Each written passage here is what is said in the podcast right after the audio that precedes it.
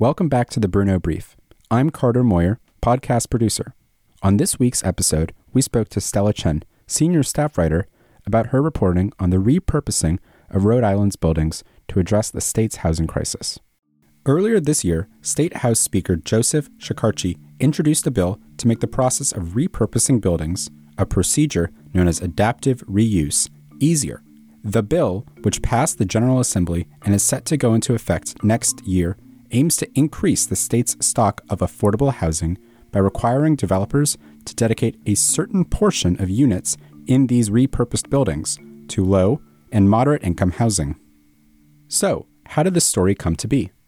So, the Rhode Island State House Speaker Joseph Shekarchi passed a series of housing bills this past legislative session. There were 14 bills and 13 passed the General Assembly. So, one of the bills focuses on adaptive reuse in Rhode Island, which transforms and recycles old buildings like factories or office buildings into a new building for a purpose different than what was originally imagined.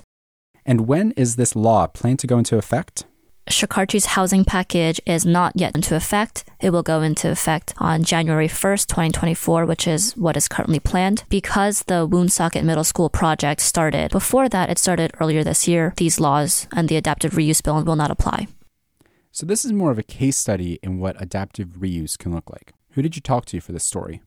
I spoke to Speaker Shekarchi and I also spoke to the director of Housing Works RI, Brenda Clement, and I also spoke to David Sisson, who is the principal architect of David Sisson Architecture and the project architect for the Woonsocket Middle School redevelopment project, which is an example of adaptive reuse in action. What is so important about adaptive reuse? What I found out uh, more in detail when I talked to Shekarchi and Clement is that Rhode Island is facing a housing crisis. So adaptive reuse allows for more affordable housing stock, which by increasing the housing stock, the prices stabilize. And adaptive reuse is more environmentally friendly because you're reusing old buildings. You got to go into Woonsocket Middle School to see it firsthand. What can you say of that experience? I will say that was probably the coolest interview I've ever done. Woonsocket Middle School was a lot larger than what I was imagining in my head. According to Sisson, Woonsocket Middle School is the largest abandoned middle school in New England. The school was abandoned in December of 2009, so there were no working lights. I had to wear a hard hat with like a little lamp on it. There was glass, broken glass on the floor, the ceiling tiles, were flaking. The basement was leaking water. Floors had water damage. It was very run down, but I thought it was really cool to see what this huge school had turned into over the last 14 years and how they're going to take this building and turn it into something new. Stella, thanks so much for coming in. Thanks so much for having me. Now, here's a recap of other important stories from the week. At a public city council hearing on Tuesday evening, student activists from the university criticized the two proposed voluntary payment agreements between Providence and nonprofit educational institutions, including Brown.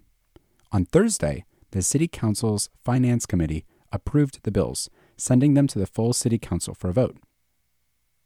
Undergraduate teaching assistants in Biology 200, the Foundations of Living Systems, were told earlier this month that almost half of the course's staff would be let go before being told by the course's professors that their hours would be reduced instead. In a separate instance, last spring, students hired and trained as TAs for Engineering 30 Introduction to Engineering were informed that the course was canceled for the fall. In other news, a new coffee shop is set to open in the Chen Family Hall at the Brook Street dormitories in mid November. Pawtucket based coffee supplier Hazel Origin Coffee is scheduled to begin construction this week, and, when open, the shop will serve traditional coffee drinks and a variety of food options. Lastly, starting this fall, linguistics became its own independent program, separate from what is currently the Cognitive, Linguistic, and Psychological Science Department. Professor of Linguistics Pauline Jacobson said she hopes that the program's expansion will allow the department to cover sociolinguistics, syntax, morphology, and historical linguistics in greater detail. Thanks again for tuning in to the third episode of this season of the Bruno Brief. This episode was produced by me, Carter Moyer, Jacob Smolin, Finn Kirkpatrick, edited by Amanda Sun, Christine Akulo, Annabelle Kim, and Julia Gallant, and scripted by Teva Gvelber. If you like what you hear, subscribe to the Bruno Brief wherever you get your podcasts and leave a review. Thanks for listening.